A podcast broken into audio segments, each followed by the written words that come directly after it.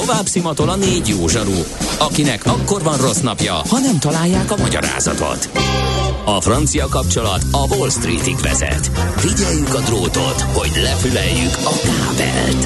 Folytatódik a millás reggeli, a 90.9 Jazzy Rádió gazdasági mapetsója. A pénznek nincs szaga. Mi mégis szimatot fogtunk. A Millás reggeli főtámogatója a Superautomobil KFT, a Toyota Schiller Újpesten. A Toyota Schiller a Schiller Autó család tagja. Schiller Autó család. Autók szeretettel. Jó reggelt kívánunk, ez továbbra is a Millás reggeli, itt a 90.9 Jazzy Rádióban Ács Gáborral. És Kántor Endrével. És gyorsan. 30 20 10 909, gyors két közlekedési info, vannak balesetek frissek, sajnos sávlezárás van a Nagyszőlős utcában kifelé a Karolina útnál, a külső sávot lezárták közműjavítás miatt, illetve a Krisztina körúton történt egy baleset, a Szélkálmán tér felé az Attila út előtt a külső sávban. Az m 0 beállt baleset miatt az m feléről beszéltünk, de miután egy frissen érkezett üzenet, ezek szerint ez még mindig így van, mindig tart. Hmm. M24-es kiárattól több kilométeres továbbra is a dugó, és hát jött egy ilyen, amin így elképettem.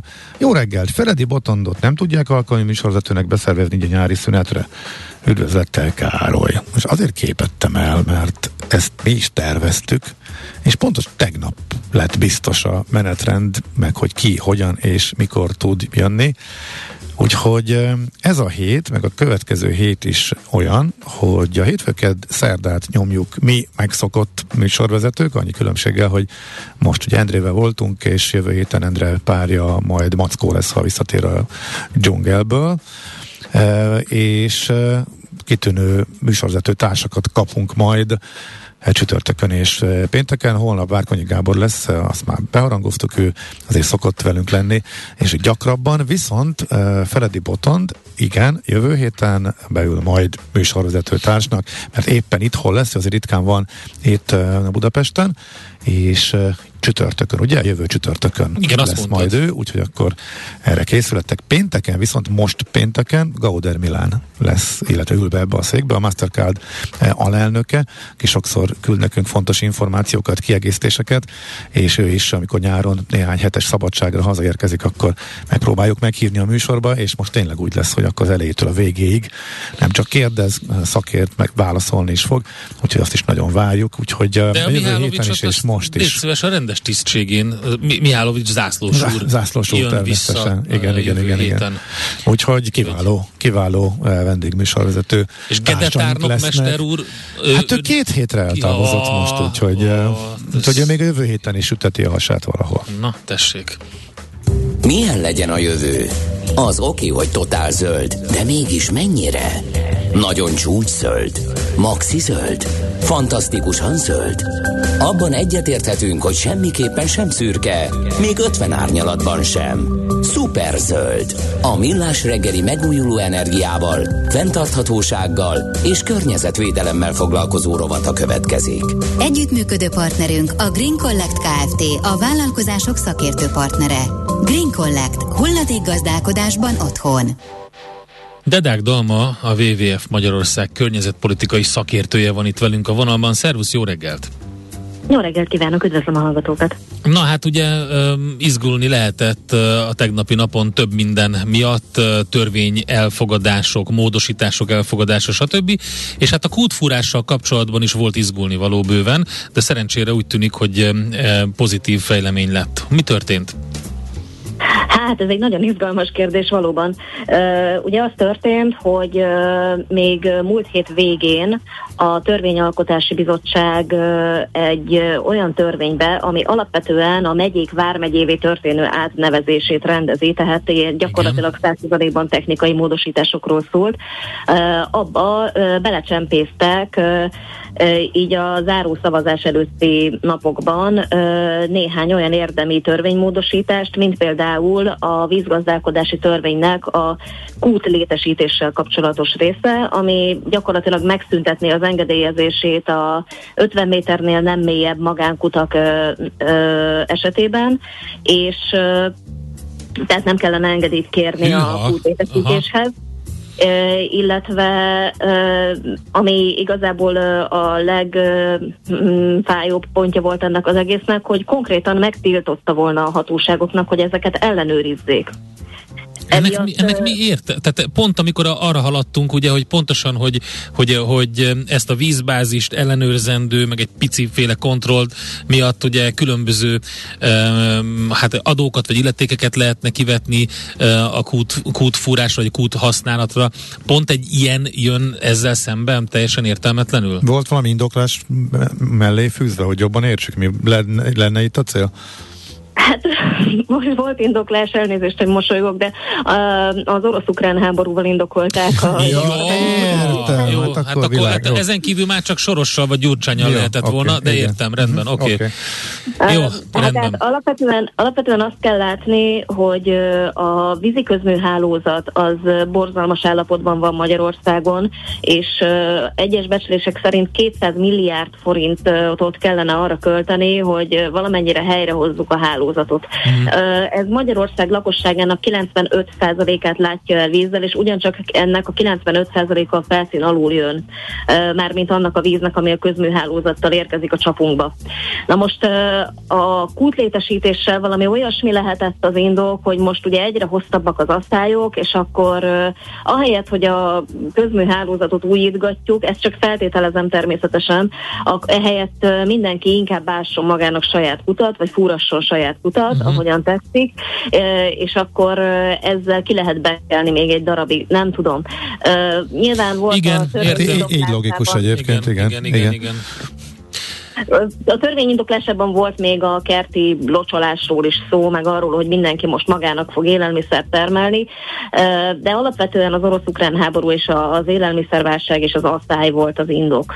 Hát mhm. figyelj, ezt, ezt a részét nem olvastam, de, de elég érdekes. A végé, végére, de hát a vármegyes dolgokat megszavazták, akkor ezt is? Vagy, vagy akkor ez nem ment, tehát ezt kivették végül? Vagy mi lett a sorsa egy hirtelen tegnap? Hát a hétfői napon értesült róla gyakorlatilag a szakma, a parlament weboldaláról, azt hozzáteszem, tehát nem volt szakmai egyeztetés, és mindenki minden fórumon, aki ehhez tudott, tiltakozott, mi is ugye kiadtunk egy sajtóközleményt erről, még az árószavazás előtt, és hát jeleztük többek között azt a veszélyt is, hogy itt az 50 méternél nem mélyebb belső vízzáró réteget, hát úgynevezett vízzáró réteg, erről is lehetne beszélni.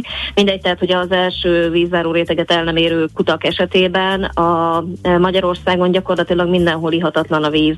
Nitráttal terhelt, fekális eredetű szennyezések vannak, és lehetne sorolni növényvédőszerek, stb. Tehát ö, alapvetően háztartási vízhasználatra ö, ez nem igazán alkalmas. Ivóvíznek semmiképpen sem.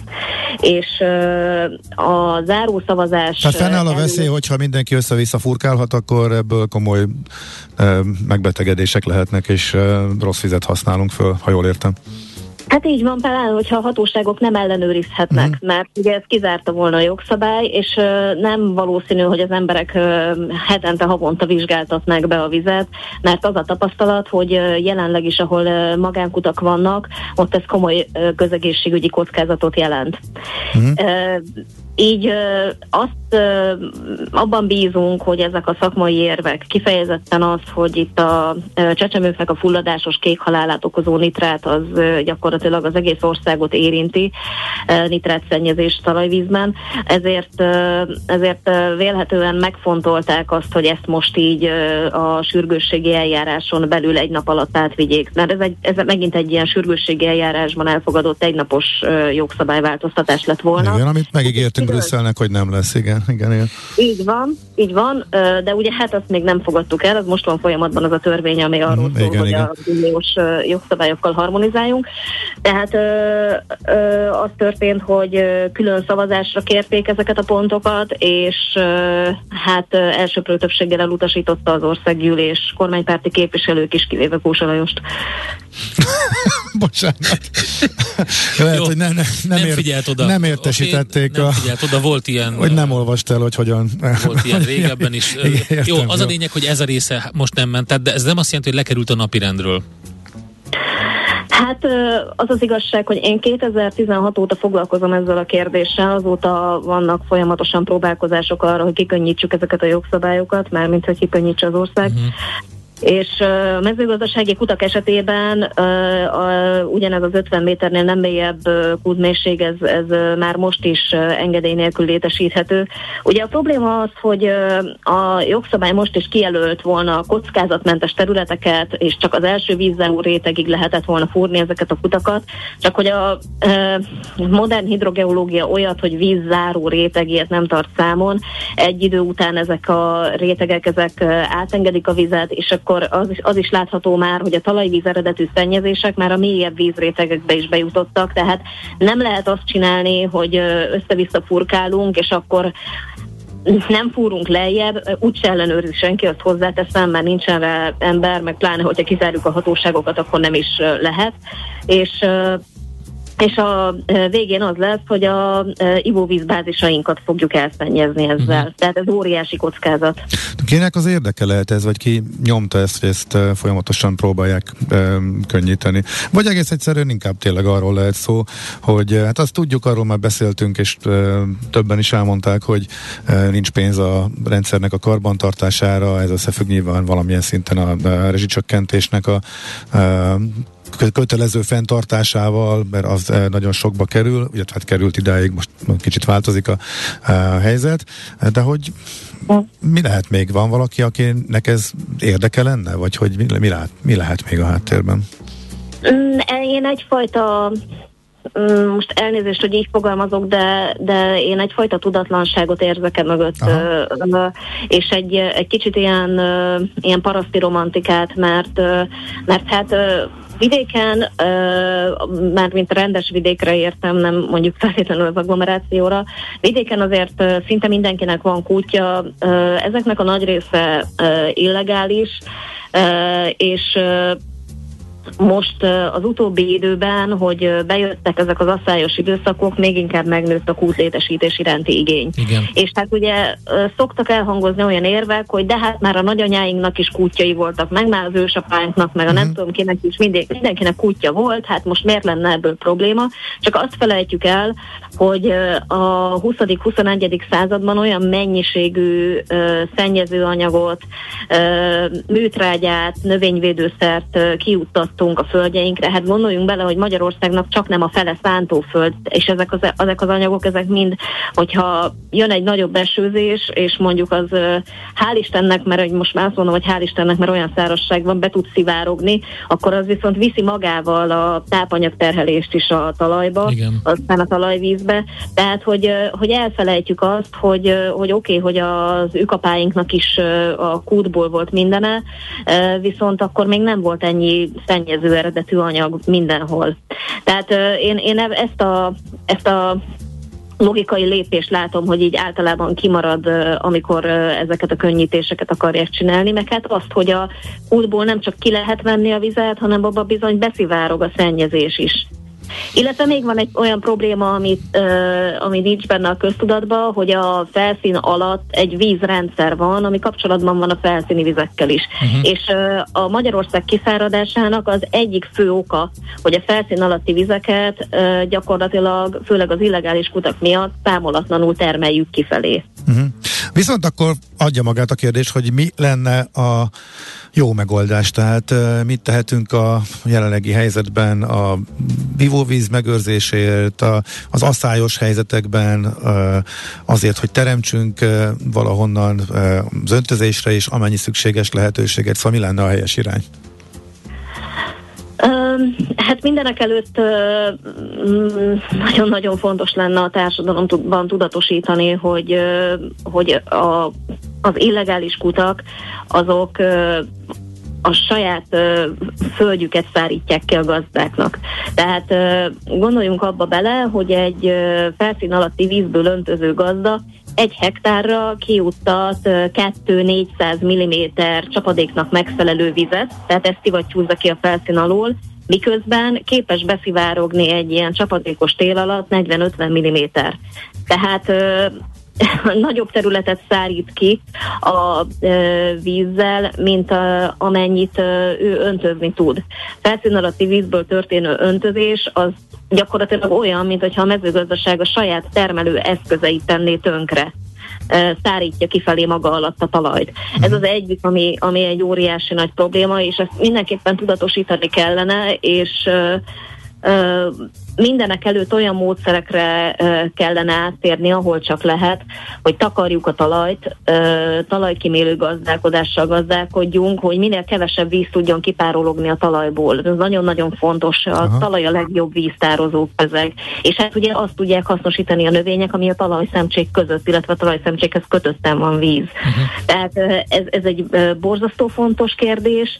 Az is borzasztó fontos lenne, hogy a közműhálózatot hozzuk helyre. És építsük ki azoknak a víz nélküli szegregátumoknak is a, a vízellátását, ahol egyébként több ezer ember él víz nélkül Magyarországon. Mert sajnos vannak ilyenek, nem is kevés, és a, a közműhálózatnak a létrehozása az azért is lenne fontos, mert ugye, mint mondtam, 95%-ban felszín alatti vizet használ, és az itt-ott lyukadozó torrán száján szivárgó közműhálózat az gyakorlatilag a felszín alatti vizet pazarolja. Igen. Mert hát ugye az megy ki a, a föld alá. Más kérdés, hogy legalább az beszivárog, tehát ez egy jó minőségű víz, ami beszivárog a víz alá, de hát azért az nem... Szennyeződik is, igen, közben, úgyhogy igen, tehát ezer sebből vérzik ez, igen. Így van, és hát ami még nagyon-nagyon fontos lenne, hogy felülvizsgálni a terület használatot, mert ugye a klímaváltozás miatt felgyorsult a hidrológiai ciklus, sokkal-sokkal intenzívebb csapadékok vannak, nincsenek már hosszú áztató esők, ezt szerintem mindenki tapasztalja. Igen. Viszont az ilyen csapadéknál borzasztóan gyors a lefolyás, nem tud a víz beszivárogni a talajba, és segíteni kellene a terület használati módok megválasztásával abban, hogy képes legyen a víz a talajban utat találni, utat találni a felszín alatti vizekhez, és ehhez felül kellene vizsgálni azt, hogy mindenhová szántókat rakunk, illetve vízigényes erdőket a legszárazabb területekre. Hát van feladat. Oké, okay. hát beszélni fogunk még erről nyilvánvalóan. Minden esetre köszönjük szépen, egy tök jó hír, hogy ezt kivették ebből a, ebből a illetve hát nem ment át ez a, ez a javaslat. De ma nagyon szépen köszönjük, hogy mindezt elmondtad, és hát nyilvánvalóan erről az egész vízhelyzetről még sokat beszélünk. Jó munkát nektek! Nagyon köszönöm. Köszönöm szépen, minden jót, viszontlátásra! Dedek Dalmával beszélgettünk a WWF Magyarország környezetpolitikai szakértőjével. A Millás reggeli megújuló energiával, fenntarthatósággal és környezetvédelemmel foglalkozó rovata hangzott el. Superzöld, hogy a jövő ne szürke legyen, hanem zöld. Oké. Okay. Együttműködő partnerünk a Green Collect Kft. a vállalkozások szakértő partnere. Green Collect. Hulladék gazdálkodásban otthon. Kősdei és pénzügyi hírek a 90.9 jazz az Equilor befektetési ZRT szakértőjétől. Equilor, az év befektetési szolgáltatója. Török Lajos vezető elemző a vonalban. Szervusz, jó reggelt kívánunk! Jó reggelt, sziasztok! Na mitől ez a nagy jókedv most hirtelen a tőzsdéken? Hát röviden valószínűleg annak köszönhető, hogy jön a gáz, legalábbis ezt várjuk csütörtöktől. Mm. Ez a legfontosabb hír szerintem most rövid távon. Ugye mindenki attól félt, főleg itt Európában, hogy mi történik, hogyha az északi áramlat egyen nem indul újra a gáz. Ilyen várhatóan csak az alacsonyabb 160 köbméteres napi millió köbméteres, tehát nem, 160 ezer, bocsánat, belegavarodok itt a mértékegységben, de 160 ezer köbméteres napi mennyiség fog érkezni, ugye az alacsonyabb, mint a csúcs teljesítmény, ami korábban volt, viszont megegyezik a leállás előtti mennyiségekkel. A katasztrófát ez alapján elkerülhetjük. Nyilván azért meg kell várni a csütörtököt, hogy valóban érkezni fog-e, de most minden új arra utal, hogy talán tényleg ez a Reuters értesülése egyébként, és hát emiatt halljuk ez itthon, Európában, Amerikában is egy picit. Úgyhogy most az LKB tudja majd elrontani ezt max csütörtökön. Hát jó, de, de igazából valószínűleg azt se fogja elrontani, hogyha minden úgy alakul, ahogy a az optimista várakozás van. Ha viszont nem, pontosan, akkor, igen. Tehát, akkor kemény helyzet. Igen, tehát a 25 bázispontos emelésén, amit már azért nagyjából mindenki kezd elfogadni a piacon, sőt, hát elfogadott a piacon, akkor szerintem nem lesz nagy tűzijáték. Ha esetleg azt mondják, hogy magas az infláció, már pedig azt látjuk, hogy magas Európában is, nem csak Magyarországon, akkor egy 50 bázisponttal azért meglephetnék a piacot, akkor azért mindenki elkezdene gyorsan kapkodni. Azt is azért hozzá kell tenni, hogy tegnap már arról is szó volt, hogy esetleg ugye erről az új eh, hozam kontroll programra is kapunk majd információt, azt is érdekes lesz, hogy valóban ez be fog-e következni. Jó, akkor erre figyelünk. Mi a helyzet a, a Budapesti értéktősde vezető papírjaival? A Richter ki, ki robbanó formában? Hát igen, kirobbanó forma volt, most azért megállt a nagy lendület, 8090 forinton van egy minimális pirosban van a papír, de hát tényleg hmm. ugye van, van, tehát van hol megállnia, tehát a 8000 forint fölött áll meg, az mindenképpen rövid távon egy pozitív jel lehet. Megelőzte az OTP-t. Mármint árfolyamban, hogyha lehet így. Fura, fura összehasonlítás, de, de fölemel, igen. De fölemerül, figyelj. Megígértük a hallgatóknak, hogy föltesszük ezt a kérdést. Ugyanannyiba kerül, melyiket vennéd? Hú. Hát én őszinte leszek, rövid távon én a Richterbe látok most nagyobb potenciált, illetve pontosabban Aha. rosszul fogalmaznak kisebb kockázatot. Tehát uh-huh. az OTP-ben még mindig annyi kockázatot látok sajnos, hogy én nagyon óvatos lennék a papírral kapcsolatban, egyébként ma több mint 1%-ot emelkedett 8080 forintra, tehát 8080 és 8090 a két papír most épp ebben a pillanatban, tehát majdnem forintra megegyezünk. Én mondom, én a Richterrel kapcsolatban olyan szempontból biztosabbnak láttam a jövőt, hogy ott kisebb kockázat van, és főleg az orosz-ukrán konfliktus, illetve azért az európai lassulásra is felkészülve esetleg.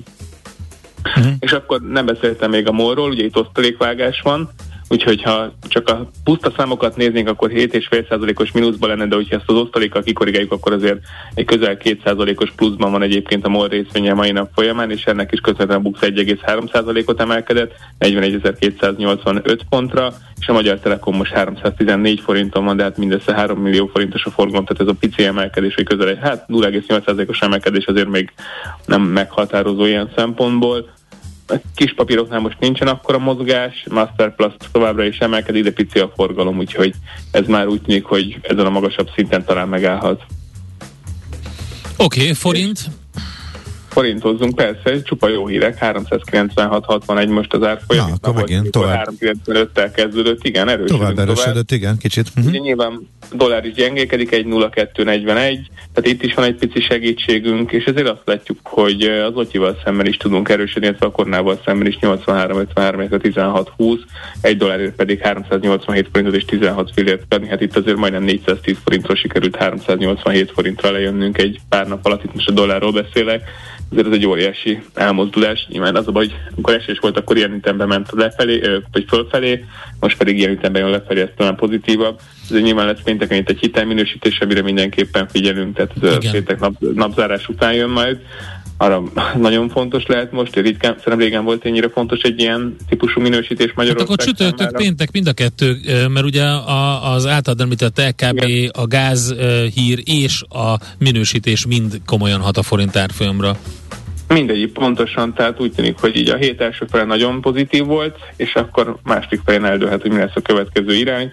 Nyilván ami még egy nagy kérdés lehet, ugye, hogy a, a rezsiszámlákkal kapcsolatban jön-e bármilyen konkrétum a következő napokban, hiszen még azért ez is befolyásolja mind a forint egyéb, tehát a pontos szabályozás is befolyásolja uh-huh. a forint árfolyamát, mind a magyar gazdaság kilátásait, úgyhogy lesz mire figyelnünk a héten még. Ja, továbbra is akkor így izgalmas heteket élünk a piacokon. Köszönjük szépen, Lajos, jó munkát nektek! Köszönöm, Jó kereskedés, szervusz. Török Lajos vezető elemzővel beszélgettünk. Tőzsdei és pénzügyi híreket hallottak a 90.9 jazz az Equilor befektetési ZRT szakértőjétől. Equilor, az év befektetési szolgáltatója. Érdekel az ingatlan piac? Befektetni szeretnél? Irodát vagy lakást keresel? Építkezel, felújítasz? Vagy energetikai megoldások érdekelnek? Nem tudod még, hogy mindezt miből finanszírozd? Mi segítünk! Hallgassd a négyzetmétert, a millás reggeli ingatlan rovatát. Ingatlan ügyek rálátással. Na hát úgy tűnik, hogy a távfűtéses lakás lesz a nyerő, amennyiben ugye, hogyha a dráguló rezsihez a bérlők sokkal gyorsabban alkalmazkodnak, mint az ingatlan tulajdonosok, hiszen könnyebben tudnak váltani, és amennyiben ugye a dráguló rezsi a távfűtéses lakásokra nem vonatkozik olyan mértékben, mint a, a nem távfűtésesekre. Ezt beszéljük meg Danóci Balázsjal, a rentingo.com alapító tulajdonosával. Jó reggelt, szervusz! Sziasztok, jó reggelt kívánok! Nos, hát a várakozásaitoknál azért gondolom abból indul, tudtok indulni, amit most tudunk még a részletszabályok ismerete nélkül, tehát hogy a távhő e, kimarad, és e, nagy lakások hátrányban, ugye ezek az alapparaméterek? Igen, tehát természetesen a, az értékeléssel, végleges értékeléssel meg kell majd várni a részlet szabályokat, de azért már most is látszik öt olyan dolog, ami változást fog uh-huh. hozni az albérlet piacon. Na, beszéljük és, át őket, aha. És itt, itt a, a, az első, első legfontosabb, hogy mostantól nem a bérleti díj lesz a lényeg, hanem az összköltség. És ez kicsit hülyén hangzik, mert eddig is azért az összköltségnek kellett volna, hogy meghatározza a bérlő gondolkodását, de mi azt láttuk, hogy a bérlők ebbe kevésbé voltak tudatosak, és sokszor nem a lakás összköltségét nézték, hanem inkább a, elsődlegesen a bérleti díjakat hasonlították össze. De mivel mostantól ez a havi pluszköltség a lakás jellegétől függően akár 50-60-70 százalék is lehet a mostani átlag 23 százaléktól, ezért eh, augusztustól már a teljes havi költség lesz az irányadó a bérlők számára. Ez, ez, a, ez a legfontosabb ilyen szemléletbeli különbség. Mielőtt megyünk a további pontokra, egy kérdés ide kapcsolódóan, ez váltás hullámot is elindíthat, vagy ez kimondottan a, az új bérléseknél lehet jellemző? Ez, ez az egész, ez mind az öt pontra eh, vonatkozik. Hát szerintem egyértelműen lesz egy élénkülés az albérletpiacon. Tehát amikor azért szoktam mondani, hogy sokkal érdekesebb az ingatlan piac lakás szegmensében az albérletpiac a lakáseladásokhoz képest, mert ott ott a lakáseladások azok jelentősen fognak csökkenni a tranzakciószám, ugye sokkal nehezebb alkalmazkodni. Az albérletpiacon nem végleges döntést hoznak a szereplők, ugye akár a kiadó, akár a, a, a bérlő, ezért gyorsabban tudnak alkalmazkodni. És amikor szembesülni fognak az emberek a, a konkrét rezsi díjakkal, akkor amíg aki saját tulajdonú lakásban e, lakik, e, annak korlátozottabbak a lehetőségei, aki bérlakásban, az bizony fel tudja mondani a szerződését, és át tudja gondolni, hogy meg tud-e fizetni olyan albérletet, mint amit eddig bérelt. Uh-huh. Az is előfordulhat, hogy azt mondja a bérlő, hogy Hát, kedves tulajdonos, én most kevesebbet fizetnék, mert összköltséget nézek, vagy vállalat, vagy, vagy költözök.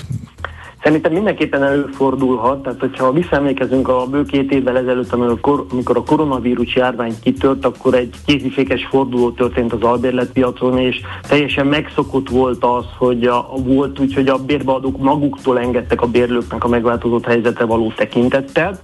Most nem gondoljuk, hogy ennyire drasztikus lesz a fordulat, hogy a bérbeadók fogják ezt felkínálni, de azért az kimondható, hogy mondjuk egy éles jobb kanyar történik éppen a piaci árak bevezetésével. Uh-huh, Oké, okay. na akkor kanyarodjunk vissza akkor az öt ponthoz, amit még egyértelmű változásnak eh, láttok. Igen. A második pontnak, amit mi gondolunk, hogy felértékelődnek a kisebb lakások albérletpiaci szempontból, ahol az átlagfogyasztás alatt marad az energiafelhasználás, és ezzel párhuzamosan viszont leértékelődnek azok a nagyobb lakások, amit akár családok, akár lakótársként összeállva béreltek mondjuk az egyetemisták, mert ugye amikor összeállnak többen és lakótársként három vagy akár négy szobás nagyobb belvárosi lakást bérelnek ki, ott értelemszerűen átlag feletti piaci rezsijárakat kell majd megfizetni. Ehhez képest akkor egy jobban megfizethetőbb lesz, hogyha mindenki külön-külön egy, illetve másfél kisebb, másfél szobás lakást bérel. Uh-huh. Akkor ehhez hasonlóan, bár szintén mondom, hangsúlyozzuk, hogy a jelenlegi információk szerint, mivel ugye a távfűtés nem érinti az energiavészhelyzetnek ez a rezsi csökkentést eltörlő intézkedése, de a távfűtéses lakások teljesen egyértelmű, hogy sokkal keresettebbek lesznek, mivel ott nem csak kiszámíthatóbb, de lényegesen olcsóbb lesz a, a fűtés, és így a, a rezsi. Ez mekkora változás, hogy még néhány év, hát sok évvel ezelőtt, de amikor még lényegében mindenki menekült a magas költségek miatt, és uh, nem a lakásonként nem mérhető távfűtéses uh, lakásokból, főleg panelekből, hát nagyon kemény, hogy lényegében teljesen a visszajára fordul a piac. Igen, és azért egy dolgot ne felejtsünk el, hogy ezt ezt azért most, mostantól azért senki nem fogja biztosra venni, hogy ez az örök időkig úgy lesz, hogy az átfűtéses lakás támogatott marad. Tehát uh-huh. uh, itt a rezsicsökkentést is már annyira hozzászokott a piac, hogy mindenki így az örökké valóságig gondolta, és nem alkalmazkodott hozzá az, a, az ingatlan piac, és most jó nap Ricsi után szabadon talán hívhatjuk ezt a magyar lakáspiac Kabul pillanatának is, a rezsicsökkentés Lehet. És, és a tőkepiaci befektetők számára ugye ez nem ismeretlen szituáció, mert mindenkinek hasonló érzése lehetett 2015. január 15-én, amikor a svájci jegybank elengedte a franknak az árfolyamat. Tehát ezek, ezek azok a dolgok, amikor a, a piaci törvények előbb-utóbb érvényesülnek, és szerintem mindenkinek ott lesz már hogy a, a, a fejében, hogy oké, okay, oké, okay, most a távfűtés ez egy sokkal a kifizetődőbb, vagy jobb dolog lakás bérlés szempontjából, de ki tudja, hogy meddig lesz itt, mert azért azt a hőt is elő kell állítani. Így van. Meg, és a fene sem tudja, akarok-e még egyszer költözni egy ö, év múlva, hogyha majd kiterjesztik, ö, vagy ha mondjuk a távfűtés is közelít a piacjához, és eltűnik ez a versenyelőnye hirtelen. Én azt gondolom, hogy bérlőként ez egy abszolút reális irány lesz a, a, a változásra. Inkább azt mondom, hogy ingatlan tulajdonosi szempontból, vagy befektetői szempontból ha valaki vásárolna lakást kiadásra, akkor a, és távfűtéses lakásban Aha. gondolkodik, tehát ott lehet benne inkább a gondolkodásban, hogy ki tudja, hogy lesz egy olyan döntés, ami után az is piaci alapra kerül az ottani árképzés, akkor a lakás értékét azt viszont jelentősen fogja negatívan befolyásolni. Ez egy óriási kockázat, igen, igen, igen. Ez alapján senki ne vegye a lakást, tehát szerintem igen. akkor ezt így kijelenthetjük, igen. igen. Akkor a következő pont, hogy egyértelműen drágulni fog a szobabérlés. E, ez egy azért érdekes dolog, mert az albérlet piacnak a legolcsóbb terméke eddig ugye a szobabérlés volt, és annál általában a bérleti díj a rezsit is tartalmazta, mert ugye a külön méróra a lakáson belül nem volt megoldható, ezért sokszor a tulajdonosok ugye tudták, hogy nagyságrendileg mennyi a rezsi, és nem azt mondták, hogy a szobának a bérleti díja, tudom én, 70 ezer forint és plusz 10 ezer a havi rezsi, hanem azt mondták egyben, hogy 80 ezer forint, és így szerződtek. No és ugye a szobabérlés az általában ugye a nagyobb lakásokban van, tehát őket egészen biztosan átlagfogyasztás feletti kategóriába sorolhatjuk, tehát a szobabérlés, mint az a legolcsóbb lakhatási megoldás, ez biztos, hogy jelentősen drágulni fog. Uh-huh. Oké, okay, és, és van még egy, ugye? És végezetül igen, ami, ami, ami szerintem így ilyen befektetői szempontból érdekes, hogy hát a, a, ez a rezsiárak emelkedése fékezni fogja a bérleti díjak már másfél éve tartó szárnyalását, mert uh, Ugye a jelenlegi bérleti díjak és a megemelkedő rezsiköltségek már olyan összköltséget fognak jelenteni a bérlők számára, amire már korlátozottabb lesz a fizetőképes kereslet. És egyébként mi pont egy hónappal ezelőtt írtunk arról, hogy a a bérlakás piacon azért az a kamatemelés és az infláció a tulajdonosok vagy befektetői szempontból egy medvepiacot eredményez, mert a most realizálható ilyen 4 és 6 százalék közötti eh, bérleti díj hozam az jelentősen elmarad mind az inflációtól, mind a lakossági állampapír hozamoktól. Na most az azt jelenti, hogy egyre kevésbé lesz vonzó befektetés lakást venni kiadási célra. Na most ez a mostani rezsi csökkentés eltörlése ez csak megerősíti ezt a folyamatot, tehát nem látjuk most azt, hogy a következő egy évben a bérleti díjak olyan mértékben tudnának emelkedni, hogy a bérleti díjhozam az versenyképes tudna lenni az állampapír hozamokkal. Uh-huh. Egy gyors kérdés még, mert uh, mindjárt vége a műsornak. Egy hallgató azt forszírozza, hogy uh, de a budapesti albéletpiac bőven túlkeresletes, uh, főleg a belvárosban és egyetemek környékén, uh, ott pedig nem éppen az energiatakarékos házak, lakások jellemzőek. Ez eltérítheti ezeket? Tehát ott azért speciális mikroklíma alakulhat ki, amik nem annyira érvényesülnek ezek a pontok, amiről beszéltél? Hát természetesen a, a, az ingatlanpiac az mindig lokális. Tehát ilyen szempontból, hogy egy egyetemi környéki részt nézünk, ott, termé- ott van, egy, van egy plusz kereslet az egyetemisták részéről, és igen, akinek muszáj, vagy olyan az élethelyzete, annak meg kell oldani, és valamilyen módon megoldja annak a kifizetését. De unblock ez nem változtatja meg azt, hogy a, a kereslet az ilyen szempontból kisebb lesz, mivel nem fog olyan mértékben nőni a bérlőknek a jövedelme, hogy a már megemelkedett inflációt és az élelmiszerárak egy jelentős részét elviszik a szabadon költhető jövedelmének, na most a rezsiáraknak az emelkedése az, az korlátozni fogja azt, hogy bérleti díjra mennyit tudnak kifizetni. Tehát sokan át fogják gondolni a lehetőségeit. Uh-huh. Uh-huh, Oké. Okay. Valás, nagyon szépen köszönjük, hogy átfutottok, nagyon hasznos volt. Szép Örülök napot, jó munkát. Oké, okay, köszi, ciao. Danóci Balázs volt a vendégünk, a rentingo.com alapító tulajdonosa. Négyzetméter ingatlan ügyek rálátással. A millás reggeli ingatlan rovata hangzott el.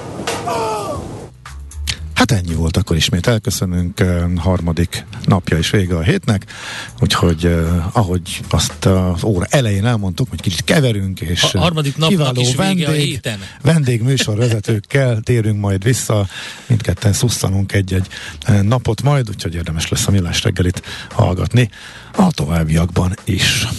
Köszönjük szépen a figyelmet, maradjatok itt a jazzin, jön sok-sok zene, délután e, egy rövid részlet a műsorból az Uzsonnak amatban, meg este is e, az ismétlésben, de a millástegeli.hu oldalon az összes podcastunk, kivágott anyagunk megtalálható, csak úgy, mint a Spotify-on, de sokan hallgatnak minket Google Podcast-en ott is, úgyhogy, és a Facebook oldalunkat természetesen folytatjuk, ahogy eddig. Holnap reggel 6.30-kor találkozunk. Sziasztok! Már a véget ért ugyan a műszak, a szolgálat azonban mindig tart, mert minden lében négy kanál. Holnap reggel újra megtöltjük a kávés bögréket, beleharapunk a fánkba és kinyitjuk az aktákat. Addig is, keressetek minket az arcaktákban, a közösségi oldalunkon. A mai adás podcastjét pedig holnapunkon.